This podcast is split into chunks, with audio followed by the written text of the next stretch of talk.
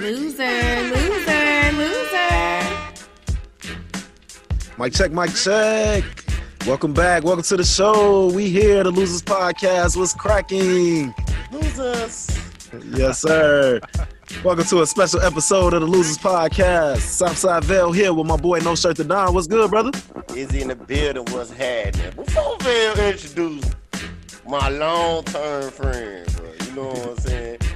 Everybody probably been wondering. I know Bernard Johnson niggas listen to. It. We just gonna be on this public platform, and we want the whole city, the South Side of Chicago. There it is. Me and the nigga Jacoby Cochran.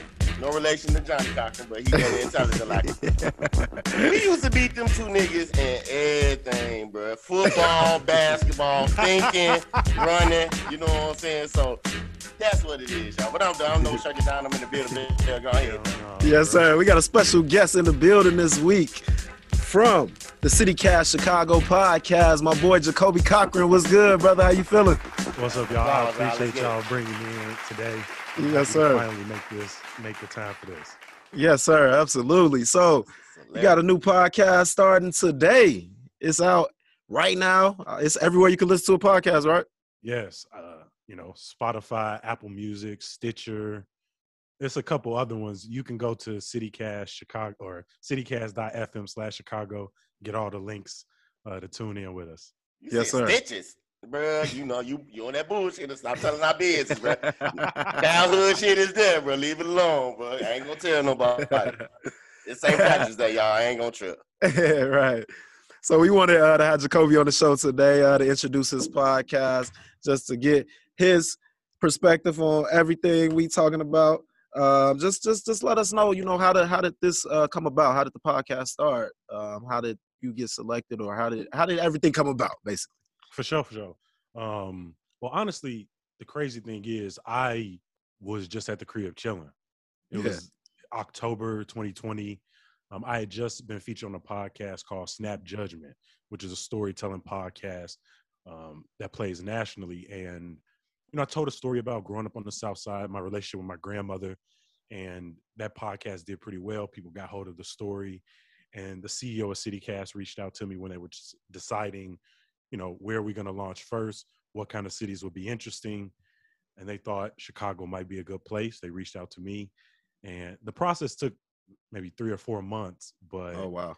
That's dope. from from the yeah, when they brought it up to me, I I kind of immediately thought this could probably be something. So Yeah, I should probably respond rather quickly.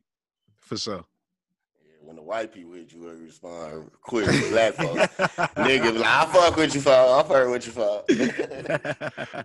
I definitely put his name in Google. I was like, man, who is Buddy? And then once I had a then I realized that I knew who he was. I had seen or listened to his podcast, uh, Political Gabfest. Um, you know, my current boss, David Plotz, used to be the editor in chief at Slate Magazine. He's been doing podcasts for, I think he just celebrated his 15 year anniversary. Okay. So Mm. I immediately knew, well, he knows what he's talking about. He knows the business of podcasts, local journalism. For So sure. let me see what he's talking about.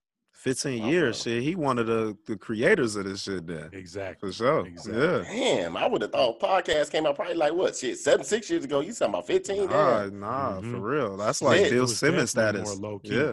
People had to build their own platforms. The you know the Apple, Spotify, you know, the foundation that they provide for podcasts. Those Mhm. outlets, you know, a lot of those are much more recent. They seeing how Yeah, that's what I was about to say. They late to the the game. genre is. Apple and Spotify, yeah. hmm Get the They fuck making it larger. They here. just they just putting it on a bigger platform for real. yeah. I- I Apple and remember when people were Spotify just making it more Bandcamp. global.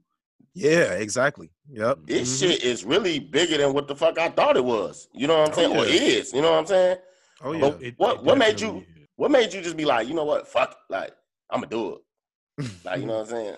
actually honestly if the opportunity were presented to me before quarantine i might have been a little more hesitant Mm. because at that time you know i probably took for granted how often i got to perform on stage right i'm the host of the moth in chicago i performed at the laugh factory yeah. you know museum of contemporary art i was on stage often and so i felt that you know i had my little slice of the performance world i'm good and then Mhm. quarantine kind of reminded you how quickly those things could be taken away you know Mhm. how the stage isn't promised to you tomorrow and so when there was a chance for me to get another outlet, another opportunity to communicate, especially at a time in my life when I felt I actually had something to say. You know, the one Mhm. thing I'm not for, even though I believe in access and outlets and people telling their story, you know, we live in an oversaturated time and I didn't want to just be another voice out there talking shit. Mhm. And so the podcast came around not only where I felt comfortable in my abilities, but I felt that I actually have a perspective to build on. And so I'm I'm just glad that it came when it did. Um, and you you say that you know you pretty much told Granny's story, man. Rest in peace, her soul. Um, So what story did you tell? What was the, the background of the story? Did you throw in there like you know what I'm saying, bro? Seventh grade, Isaac taught me how to game. You know what I'm saying? Talk to the lady. You know what I'm saying? I just want to know. bro, this nigga. But nah, I mean, but no, I shout out to you know we and what next week uh, we'll be out there for my our mom's birthday on 27th. So happy birthday to y'all. Whenever that day comes, we got to figure that out. Mhm. But we gotta um, make sure she don't hit us though, because she don't know. Yeah, Oh, yeah. So sure that means we got to keep it quiet. I'm about. I'm gonna wake up tomorrow. All right, y'all, y'all check out the podcast. But no. uh, yeah. So, so what, what story did you tell? No, I mean, yeah, you've been to Granny House. You know, it's like a time capsule. My grandma bought that house in the late 60s. You know, the couches is 45, 50 years old. And so not only did I tell the story of this black household that had been living through the city throughout white flight, reverse white flight, the plan for transformation in the early 2000s, but inside of that time capsule, there's this story that takes place where my grandmother has had to watch black suffering and Mm. black trauma and black death from Yeah. her kitchen table. Mm. And so my entire life, because this is not new, despite the recent wave of protests and activism, we know, you Mhm. know, black folks been getting murdered in America since they was first brought to the shores. And so my grandmother's house very much represented this, you know, somewhat conflict, this this place that, you know, is full of joy, full of life, full of generations of black excellence. And Yep. yet simultaneously inside of that, we are constantly repeating this cycle of watching, you know, people who look like us die. Mhm. And, you know, that story really reflected on the the summer of 2016 when Alton Sterling and Philando Castile were killed back to back, Mhm. July 5th, July 6th. Yeah. And I was over my grandmother's house on both of those days, and we watched back to Mm. back these two men die in, in completely different yet similar circumstances.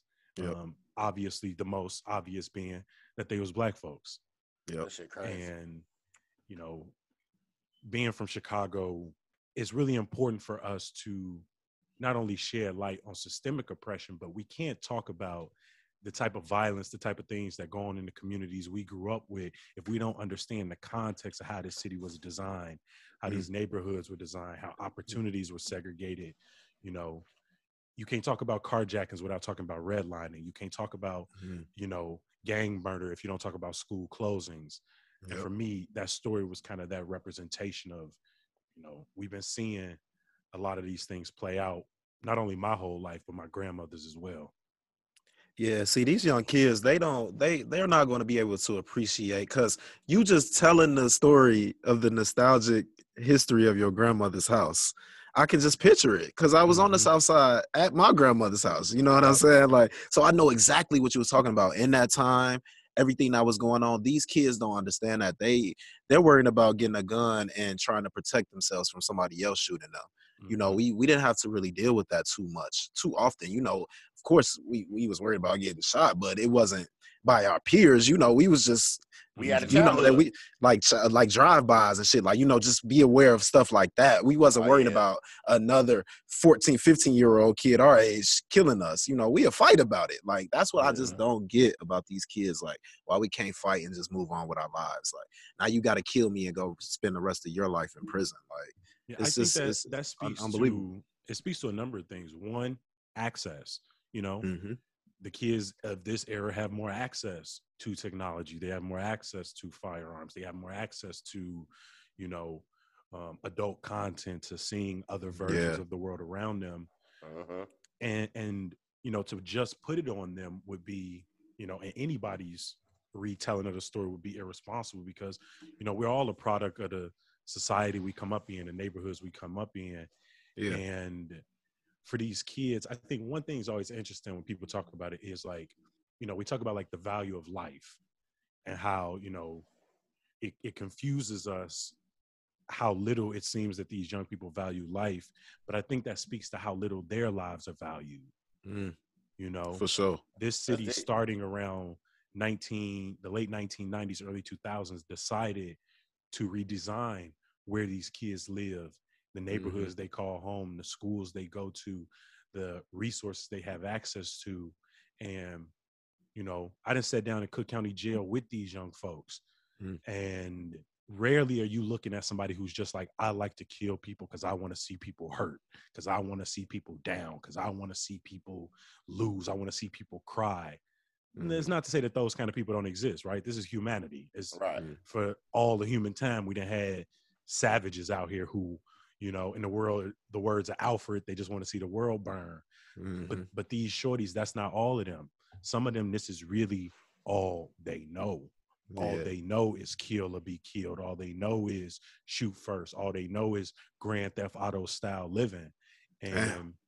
it's easy to put it on their shoulders rhetorically, but when you really think about it, like uh, they they just a product of what they know and what they see. And I, I get that that that don't provide easy answers. That don't. Well, how do we stop it? It- It's already here. Like, Yeah. It's You got to cra- start thinking about the next generation. It's Mhm. crazy you said because you uh, look at it like, damn, man, like you explained it the perfect way. You know what I'm saying? If you're not from Chicago, you wouldn't understand. Mhm. Mhm. You know what I'm saying? And you broke it down into the most, of course, shit, sophisticated way. Cause shit, like, he said a big word then, bro. I was like, hold on, that back. hold on, re- rewind that- shit.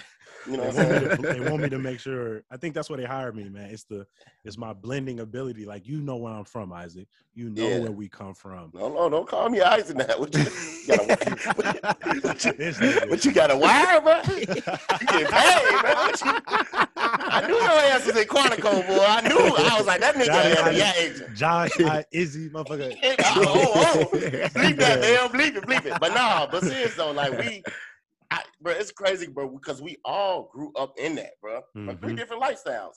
You know what I'm saying? Like, bro, we all seen the same exact shit. Mhm. You know what I'm saying? And it's crazy, bro. Like, I be talking to Val, I be saying, he be like, man, just come home, just come home. But you know, you know, Kobe, like, bro, like, shit, I say Kobe, y'all. I ain't kids say the full nigga name, you know what I'm saying? uh, but you know, like growing up, how the shit, how hard it was for me, man. Mhm. Like, I really didn't think that, bro, I was gonna make it out of high school. You know what I'm saying? Mhm. And we, like they was saying, bro, we was worried about the drive-bys and the shit like that, and just in the war zone, being in the middle of the shit. Niggas, we had to worry about being in the middle of the shit, not necessarily being in the shit, no Right. incrimination. But Mm. um, Even just being adjacent to it, our yeah, you know, people in our circles, people who we grew up around, like Yep. none of us, you know, regardless of how much or little we all, you know, participated in the world around us, we all yeah, grew up in that world, moving from neighborhood to neighborhood, seeing how they operate differently. And it make me feel empathy for these shorties because yeah, I felt when we was coming up, it was dangerous, that it was crazy out here. But you know, what I what most people don't get, which is what I'm glad that I got, what it what you all got is it didn't beat me a down, it didn't beat me down enough for me not to step outside of my what I grew up in to really think to myself like, bro, this shit ain't as simple as they making it seem. It ain't just crazy motherfuckers out here who want to do crime, want to Mhm. shoot. It's it's got to be more complicated. And when you look into it, it is. It Yeah. is more complicated. It is by design. Is but the hard part of that is knowing that doesn't comfort people in the morning. What that do to a grieving mom to know that this shit is systemic? They don't do Mhm. nothing. Mhm. What what it do? What it that. do when you walking down the street and you got your head on the swivel, knowing that, oh, gentrification and redlining created this problem. Okay, I, that don't change the fact that I'm still out here, you know, fighting for my life, and we have to get to a point where we can't allow both of those things to exist in our head at the same time, where we can always be looking to better understand the situation while still trying to address it straight up Right. and, Mhm. and, and it's hard to do that thing. It's, it's it's hard to like with the carjackings, for example. Like Mhm. people are scared. They just like we need to do something to stop this. And the unfortunate, the hard answer to that is, well, what we could have done to stop this, we needed to do 25 years ago. And invested in these kids' life and their parents' life and their schools and their community centers, they it's not to say that they too far gone, that they lost causes. It's that the situation that breeds this is decades in the making. So now they want to react and say, we need to throw these shorties away for life and we need to make sure they up for five years and we need to put all these squads out here. Like, bro, that's reactive. That don't Mm. do that don't do like Mhm. how many times do motherfuckers gotta tell you that like punishment, prison, that don't scare people from committing crime when they can't eat, when they Right. want to make a living for themselves. Like, so you Uh-huh. can keep lengthening. We we did the three strike rule in the '90s, and we learned all that does is lock up poor black and brown folks. That do not prevent nobody, white, black, Yep. yellow, nobody from committing crime. So Uh-huh. we got to start rethinking 10, 20 years ahead of what do we want justice to look like? What do we want our city to look like? But reacting to the 15 to 20 year olds now, like th- me saying this doesn't take responsibility often because if you listening to this, I don't want you sticking up grannies. I don't want you Please taking don't. people's shit to Yeah. joyride. I don't want you to Yeah. do that.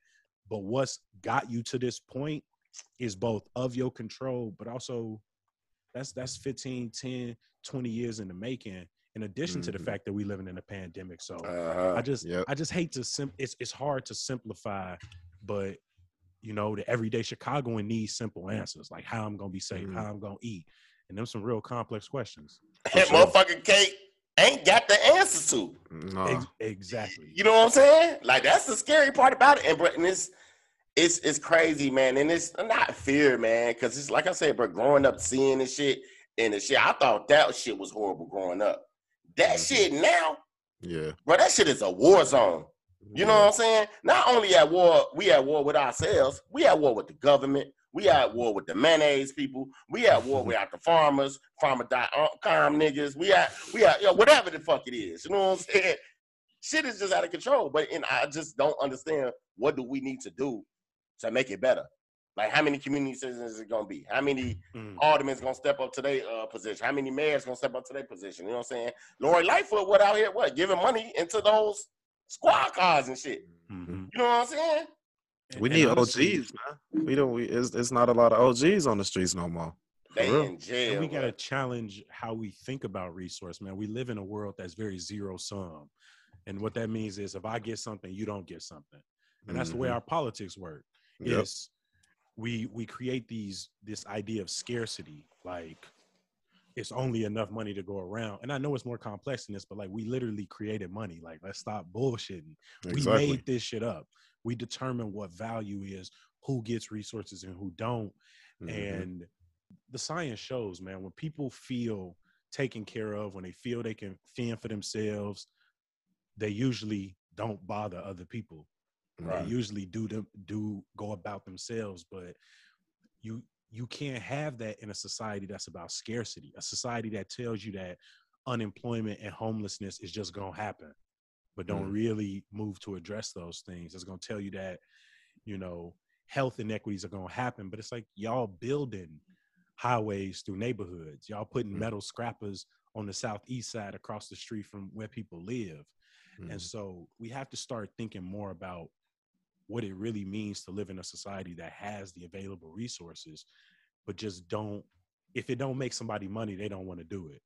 If it Mhm. don't get you paid, well, how the community center gonna make the community money? We we got to stop thinking about resources in this very zero sum kind of way because if we don't, we'll never invest in the things we need to invest in Mhm. because homelessness don't make nobody money and Yep. people don't care if prisoners is beaten down and left to get covid and people don't care about the unemployment of the low skilled worker and we we, we got to get out of that but it's hard when it's just mm-hmm. like i got to get mine i Yep. got to do me and I, I don't i don't know how we shake that man because they didn't pump that in us for so many generations that at this Yep. point I couldn't blame a single person, especially come out of the pandemic, that say, "Man, I'm finna worry about my family, making sure we safe, we healthy, we got it." What I'm supposed to tell you? No, you need to think about your community and your city. Right. I, I want that in a perfect, ideal world, but people really hunkering down to take care of themselves, and I and shit, I, I understand why. Mm. Well, you talking about you don't know who to blame. It's a person. We all got Oh, something oh, in common we know, with. we know who to blame. I mean, Yeah, right. I R. mean- Kelly. You know what I'm This nigga, boy. saying? yeah. Yeah, I know, I know. You talking about can't blame no inmates. R. Kelly, bro. He he the reason why all this gentrified shit, sanctified shit is going on, bro. This nigga, bro. I ain't lying. You know I ain't changing, bro. I ain't changing. Hashtag Come blame R. Kelly. Yeah, right. You know what's going on. Bro, Uh, the but yeah, part about that is Muggs knew the whole, bro. My whole life, Yeah, even the, we even the did. punchline, Yep. bro. My Yep. whole life, and they was just like, hmm. Again, it's like yep. y'all, y'all, y'all. That's sick, sad. bro. That's Y'all sick, sad. bro. Yeah, that's real Y'all sad. all knew. That's real sad. And all them people knew that he married a 15 All year old them people, elite. Predator, bro. bro. all Yeah. people, bro. Everybody knew, bro. My man made straight Predator music. Like his Crazy. song titles and lyrics is Predator music, and people just. But he said we can fly and we can stand. tripping, bro. You need to fly your ass, your ass about my face. All over. Hey, look, hey, we can't be talking about that like that. It's St. Patrick's Day. Y'all got chill. Got chill. That's just go to crazy. Green beer and keep it moving. Green beer, keep it moving. I hope people act don't act the ass today and this Yeah. upcoming weekend. Yeah. The white people for sure. hey, yeah. Let's we know make sure. We gonna be chilling. We ain't we ain't turning up till Fourth of July. Yeah, Exactly. Hopefully we got Exactly. vaccines by then. Man. I'm telling you, bro. I'm telling you. I'm And that's the thing. Like if we was gonna turn up, if black folks was gonna turn up, we had all we was gonna do it all February, but we stayed. We just we got on the internet and celebrated. Yeah. Yeah. And had, a, and, Yep. had a ball. Hell yeah. And- and Straight up. Ain't no, ain't no telling, ain't no telling though. But you know, shit, gonna keep moving, keep it pushing. Can't worry about the white folk, man, they folk, shit, black folk, ghetto folk, nigga folk, shit, whatever folk, kin folk, shit. Can't worry about it, shit. hey, so tell us what uh the City Cast Chicago podcast is about. What is All right. what is what is it about? for sure. It's going to be starting this Wednesday.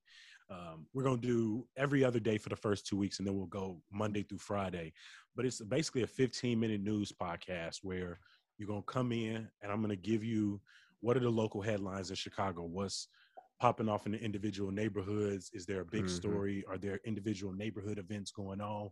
And then the crux of every or the bulk of every day's show is going to be an interview with somebody in the city Okay. you know we've done some test episodes um, and you know in today's show we talking about st patty's day from a bunch of different people's perspective Okay. but in our test episodes you know i've already talked to people like the history of the, uh, the president of the chicago history museum donald lassere uh, tanya lozano who runs a community center healthy hood chicago on the west side Okay. i talked to npr reporters about Mhm. mass vaccines and how to sign up You need to talk to. Lori Lightfoot. Uh, Lightfoot talk to her motherfucking ass. talk to a muralist on the south side. And honestly, just from the meetings with my producers, it's crazy to say, but I'll be lying to you if I say I don't think we're gonna talk to the mayor. Because I do I think it's gonna happen.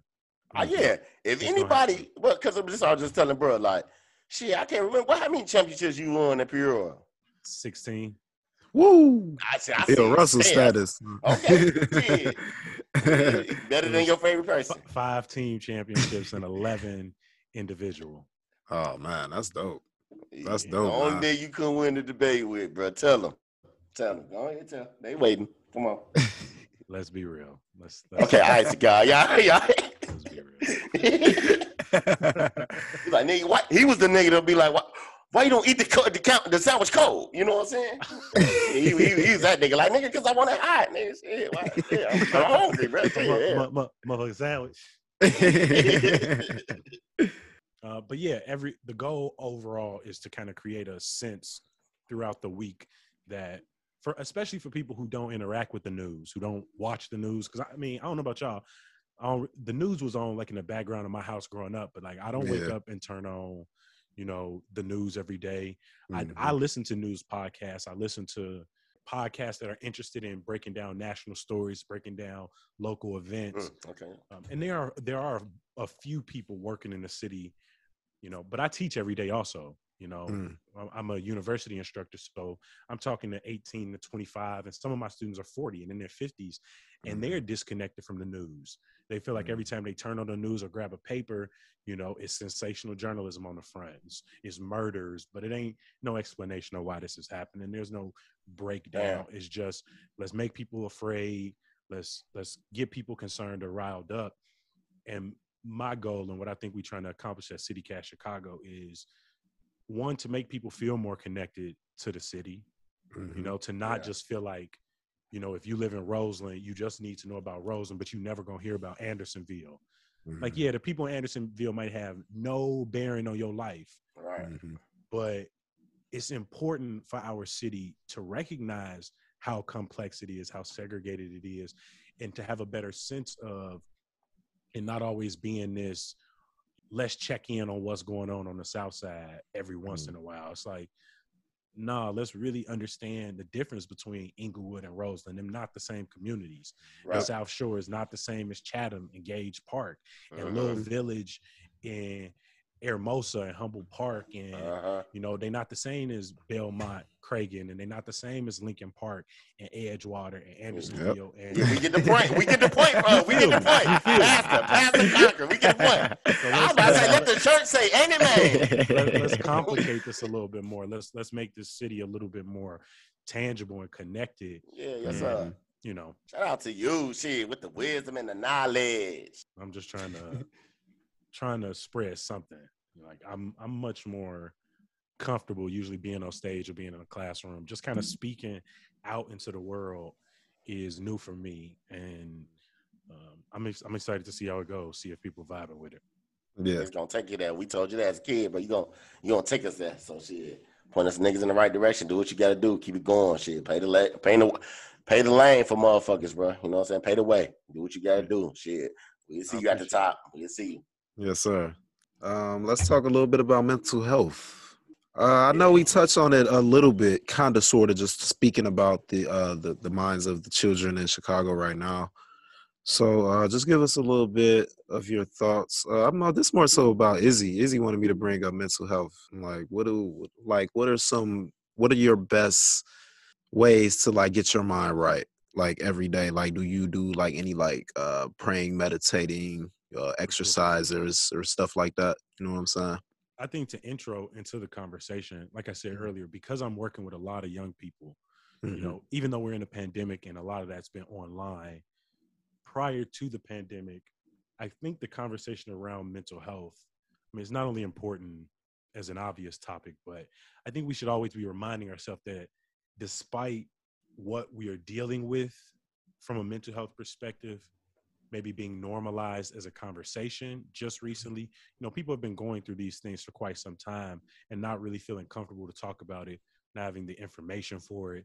And so mm-hmm. one of the things I'm learning with my students is not that somehow mental like like people dealing with you know struggles such as you know maybe depression or substance abuse or you know feeling isolated. Mm-hmm. Like these things are not new Mhm. but people feel more comfortable to talk about them so i think some people get that mixed up and they think like oh my god we're in like a you know a crisis. I'd argue that we've always had these elements. They've Mhm. been they've surely been exacerbated like sort of built out made worse over time. Mhm. but it seems like we're in a crisis just because more people feel comfortable talking about it. More people feel you know like they have the space to to jump into it. And then on the other end you know talking with my students talking with young folks uh, you know they they lack the resources to address how they deal with being the most overstimulated generation of all time Mhm. like think about you know as kids we definitely went through some stuff but like let's be real y'all Mhm. we did not have the world in our hands in the No. fourth Yep. grade in the fifth grade No, i don't no. i don't think i got a phone with a screen like think iphones didn't even Mhm. really come out until we was out of elementary school Yeah, we was Yeah. in high school. yeah i Yep. didn't get a phone with a screen that had like real internet Yeah. until college maybe like high Mhm. school internet was super slow Yep. dial up when we was in freshmen, sophomores Nigga, Uh, I'm still trying to get on MySpace right now. You feel me? So like we we have to like we have to put ourselves in their shoes to know like Uh-huh. Y'all, they are the most overstimulated. They feel like they're dealing with a crisis every day. Breaking Mm. news did not come to my phone every day. Right. I remember when 9-11 happened, the teacher had to go roll in a TV, plug it Yep. in. Type set up. yeah, yeah. These kids all getting alerts on their phone. Everybody getting Yeah. the breaking news from around the world. They hearing Mm. about explosions in Iraq, hearing about uh, wildfire in California and COVID in Brazil, all within the same time of one another, y'all. I barely knew what was going on up the street from me when I was 15, 16 years old. So we have to like really acknowledge like these kids living through economic crisis. Like, mm-hmm. But and you oh know, it's Kobe, not to cut you off, but it's like No, okay, good. it's like, and to me, this is why I get so mad with the generation because that shit wasn't, we wasn't having that. You know what I'm saying? Like, bro, it was. Mama said it one time. You know what I'm mm-hmm. saying? And after Oh, that, geez, was- that's what I'm saying. It's, it's like cracking. we losing them. and it's like when you talk, it's like, man, you making me have a soft spot. But it's like, no, fuck that. You know, it wasn't easy for us. I- The I world was handed to them, saying, and we talk about mental health. And you know that I love that mental health shit, but it's like But that's not true. The what world their trauma was- is. How, how is it that their? I ain't gonna say their trauma is worse than ours. You talking about economical, you know, Let's, yeah, depression. let's not compare, let's not make it where we comparing traumas. Let's just Mm-hmm. understand that. Let's be real, G. Even though we know what our OGs, how they invested in us, and He mean let's not God brother, pretend like God brother, y'all. let's let's remember like you know the you know that style of parenting isn't gone and it's not it's not as simple as like parents need to raise their kids Uh huh. but it it is to the point of think of think of you know yourself as you were growing up in terms of you were you felt like you were more slowly coming into a sense of the world around you where for these kids it's feeling more immediate it's just Yeah. feel like it's happening much I faster mean, yeah. and because we didn't have an outlet, one of the reasons we shut up is because where was we gonna say something? These kids have all the places to vent. They have right. all the You're places right. to say something. If we had these same tools at their age, we can't say that we would have wouldn't have taken some of the same steps as them. Because if I had a place like Mhm. Twitter, like think about Yeah. when you go in your room and you say, "Oh, my mama, I can't believe she just did that." bro. If you had Twitter at 12 years old, you'd have went in your room and you'd have typed that shit on the internet. That's exactly what sure. you would have did. Hell And yeah. so we Yeah, I'd have been picking up my and teeth say, and yours for this posting it. you know, but no, these kids know how to block their parents. They know how to lock these Yeah. people out. They know how to create these separate worlds for themselves. And so it's not a Mhm. matter of a soft spot of like Yeah, I feel it's you. just a matter of understanding that you know they have they're dealing with different things or they're dealing with the same things differently because let's be real i've had to have conversations with my mom where i'm like i wish as a kid you would have just talked to me a little bit more that in some Yeah, situations you to wouldn't have reached for the you know for the for the corporal punishment for the ass Uh-huh. and so it's not let's not pretend like we not processing some of the traumas of how we were raised and Mm. moving through Yeah. that um, right. and and You're so it's it's just balance, man. Every generation is dealing with right. being compared to the generation above them. Your mom's mom thought her generations was much wild bef- uh, than them. Well, that's because they had more access. And then they said our generation was the wildest. And then the one came after us had more access, more Yeah. tools, more Yeah, ways right. to express themselves, more crisis to deal with. And again, it's not because we didn't have crisis. It's the crises didn't find us the way that theirs do. Yeah. Like Mm. there was not a trending list of trauma every morning Right. for us to to go through. Yeah. And, and for these kids, it doesn't feel like you can really escape that or you can move away from that. And so again, I, I, I feel you, G. When I was coming right out of college and grad school, I was like, man, these little motherfuckers, these little motherfuckers nuts. They don't care about Mhm. their parents. They wilding. Then I listen to them and I Mm. see how much is going on in their world, in their brain. And, you know, the, honestly, y'all, the type of things that I believed when I was 14, 13, I'm glad I didn't just have platforms to say that Yeah. because Yeah. you know, Yeah. I would have canceled myself, man. I grew up in Right. some toxic ass environments with some toxic ass beliefs, and I was given the free, the given the somewhat privilege to work through those, not necessarily behind closed doors, but on my own time in, in Yeah, college. Whereas these kids, it feels like once you get an opinion, you got to put it out to the world, and if it ain't the right Mhm. one, now you working to try to to learn, but now you being attacked and Yeah. like, I don't know what cyberbullying is like. These kids do. Yeah. Right. So so it ain't a matter of saying, you know, they was handed the world or anything, because what they was handed was the most indebted, the most climate written, the most economic disasters back to back, the worst inflation rates, the lowest wage increase since the 1970s. So the world they was handed was pretty shitty, my G. Mhm. And, Mhm. and they pretty angry about it. Let's be real. Yeah. Yeah. I don't know, man. But you know, they gotta figure something out though, because you know, but you put it in perspective like that, though, you know, it's like, damn, like the dude makes sense, man. You know, and it's kind of you want to have a soft spot for him, but but the, some of the shit that they say, man, it's like I I know you didn't say that, like Yeah. like what are you? And, and I'm thinking like you we used to say about- some wild ass shit too, though. Yeah, gonna- for sure, but shit, I'm, My I'm still turned missing around, teeth. I'm Yeah. You know what I'm saying? Us in the storm. I remember when this thing, I'm gonna tell it now. I'm telling y'all, yeah. Fuck it. Yeah, I'm telling it. I wasn't gonna tell it St. Patrick's Day. Fucking, I'm feeling lucky. Nigga, this nigga Jacoby, right? You know what I'm saying? So it might have been one day in grammar school, St. Anthony on 89th and uh, Paulina and shit. Uh, I was in the hallway for some bullshit. Niggas know I've been a class clown my whole life. You can tell if he can say, God, strike me down right now. I always been a funny man. Oh, you know, I'm out there and shit. So I see his big goofy ass coming out there with me and shit. I'm like, nigga, what you do? He like, man, I just told her the answer to number one was wrong, and she got mad at me because I told her that she was wrong. Like, nigga, like you can't tell her. I ain't gonna say the teacher name because she be following us and shit, and I ain't gonna put her business out there like that because I need that 401k. You know what I'm saying? She need that 401k. So you know what I'm saying? So I don't know what it was. Teacher came out cussing him out. I'm like, I turn around, get the wiping the wall like I was painting and shit, some more shit. So, you know, he was like, man, I might die. I'm like, nigga, what? You might die. My mama coming up here. I said, oh, damn, nigga. I was like, I need to get in the classroom and shit. So she come in. She come from my side and shit. I get down there. I did, did a split and some more shit, trying to, trying to hide and shit. And sit down there, rip my pants and everything. She said, boy, I see your dummy, dirty ass and shit. Get up. I was like, man, I, I told the teacher that her wig was falling off and she got mad at me because I was telling the truth. He got in trouble for telling the teacher she was wrong, so I threw the heat off me Come on, G. on Mine way more, mine way more respectful. I ain't never Right. telling this about a wig. Only her answers, bro. You talking about wigs and stuff? You No, disrespectful. no, bro. You said Yeah. some other shit. You might have motherfucking argued with the whole class, bro. You the only motherfucker that got asked to be on a great debate video and declined it because you felt like you Denzel Washington was wrong for playing the role. Anyway, you know what I'm saying? So, you know what I'm saying? So he go in the classroom and shit. She like pull him down. I'm like, pull him down. I'm like, I seen this on Oz. You know what I'm saying? So I'm like, one plan, G. that motherfucker, all I heard was clack, clack, clack, clack, clack, clack, clack, clack, clack, clack, clack, And bro, clack, and let's be times real. 20, And let's times be real, 20. bro. Do that same situation in this generation, bro. Like that's still like, you know, I live with. I didn't told stories about it. You know, That's I'm still reason I like my homegirl Denisha.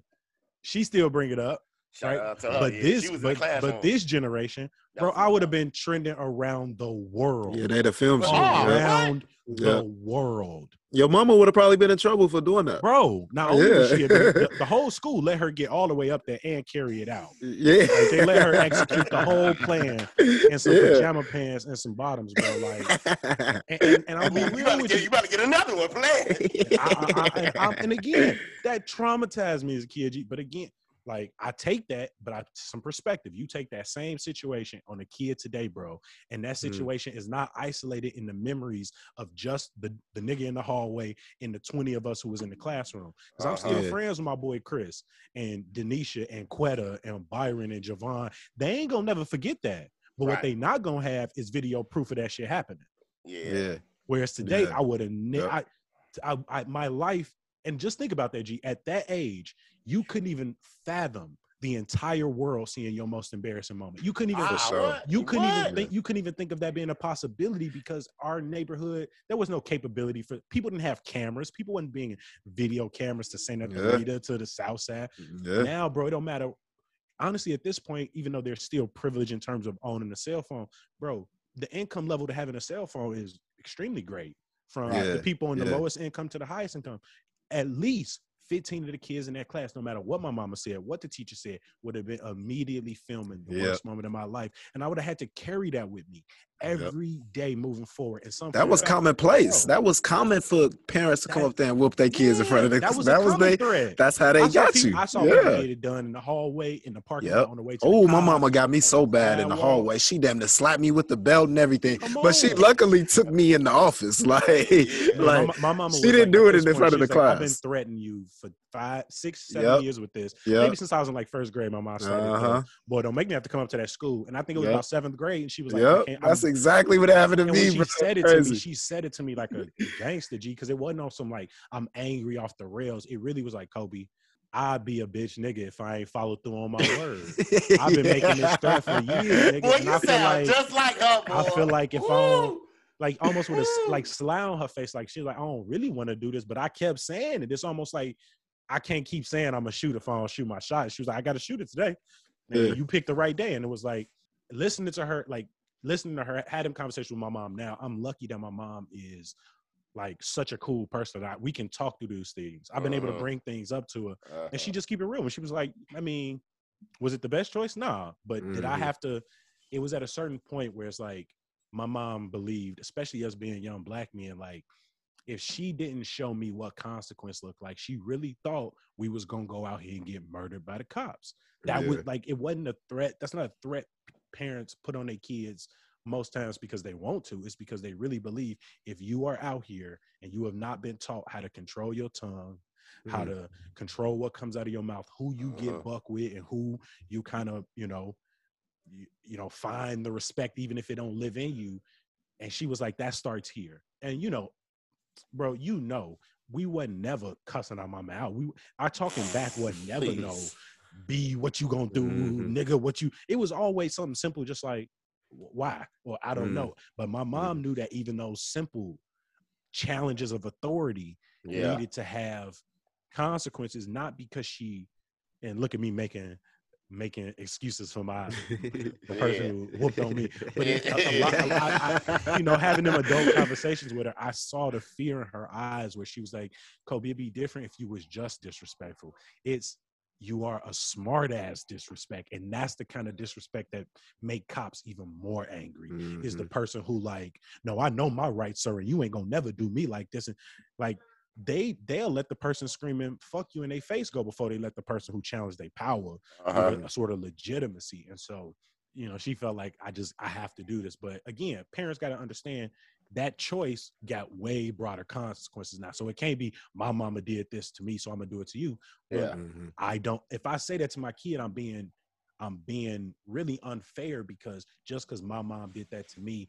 Well, the circumstances in the world they live in don't mean I'm. They're gonna go through the same thing. So Mhm. I get to do what my mom did, but they don't get the consequence of living through it the way I did. Because I got to just like live through it with the 30 people in that classroom and the people in that school who heard about it. But Uh-huh. even then, it was like, you just heard about it, G. You didn't see it. And for me, that's still I bro, you know me. I ain't I'd have been wrong. Don't, embarrassed I after bet I had a phone. I been was still TMZ. cool after that. I was still doing me. And it, because there was Yeah. that sense of like, it was that moment. If I do that to my kid thinking like, oh, it's just that moment and now, like, no, bro, you literally just marked your kid arguably for the rest of their life. Because once they go Mhm. out there, it's out there. Yeah, it's over. Yep. And It's and over. so as a parent, if you still want to whoop your kid, I mean, that's what you're gonna do. But like in front of the class and where people got like, bro, that's not the world you grew up in.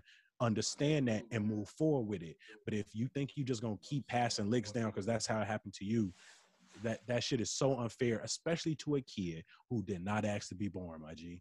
None of us asked to be here. We all trying to figure this shit out. That's not to say to let them do what they want, Yeah. but just like let's make some understanding for that. Because as a kid, you know, we could go into another topic, but one thing that confused me was like I really was confused. I Mhm. really at times was like, "You are wrong, teacher," and they was just like, "You so disrespectful," and I'm like. I'm really confused what's happening right now because I ain't raised my voice. I'm literally just saying I think you're wrong. Mhm. And for parents, they hear you say that to authority is let's snap on them. Whereas let's make some room that like, no, man, these kids, I was confused. Number one Yeah. was wrong, my G. And now I'm Mm-hmm. sitting in the hallway confused as hell because that don't make number one no less wrong. exactly. So- Now, you say all that, right? You know what I'm saying? And I'm a to go, since you my brother, I'm a go ahead. Whenever I had kids, I'm going to give them the discipline that they need. Mhm. but one time, and I mean one time, Val, you going to have to bleep this. Please, you got to bleep it. You know what I'm saying? My son, or daughter gotta get paid. You know what I'm saying? it happened to me. It's happening in them. Come on, let's go that way. But yeah, after that, you know, I would treat them just accordingly, like you said, bro. But all jokes aside, though, is when you put it in perspective like that, that, that's why I call you for shit. Like, man, bro, do this sound right, bro? And you put it in perspective of the mayonnaise coalition people, the nigga coalition people, and then like, yeah, the motherfuckers that like, yo, bro, be street turn with me, bro. Tell me about it being, about it being, about the sing. You know what I'm saying? And it makes sense that way. It do. You know what I'm saying? Because our trauma was, is, is it might be the same, but they shit is on a bigger scale. You know what mm-hmm. I mean? and, and that's just it it don't take nothing away from what we went through to understand that to have a little more empathy you know again don't mean we got to tolerate disrespect it just means we got to alter our tactics because you know the world is i'd argue the world between 1995 and 2021 changed far rapidly than the world between 1970 and 95 right Mhm. the style might have Mhm. changed, the music might have changed, but like y'all, the technological revolution that just took place in the last 20 years is blowing my fucking mind. I'm Yeah. telling And you, I'm these telling you. kids coming right into it. And Mm-mm. you know, it's, it's it again, it took me and and that's usually what it takes. It takes you to hear the person's story. You can't Uh-huh. you ain't just gonna think abstractly about it and often feel the most amount of empathy. It took me to actually work with these kids and work with high schoolers and elementary school kids and now university kids to really see a better sense of okay, let me let you take control of the story and tell me what you going through and what Uh-huh. you see. And you know, that's the same experience I got working in Cook County Jail. It was like, let me not come in here and just let me what I think y'all life is or what I think y'all going through. Let me just listen to y'all. And once you get them that space, a motherfucker really let you know that we want it to be so simple and so easy. Put Uh-huh. money in the hood, the hood gonna be better. It ain't. That's not how it work after 400 years of design depression, and it's never gonna work like that. But who wants to hear that? If I tell you we can solve our problems, it's gonna take 150 years. You don't want to hear that. You want to hear a four-year election Uh-huh. cycle, and if it don't Right. work, you want to hear the next four-year election cycle, and then maybe a Mhm. two-year election cycle.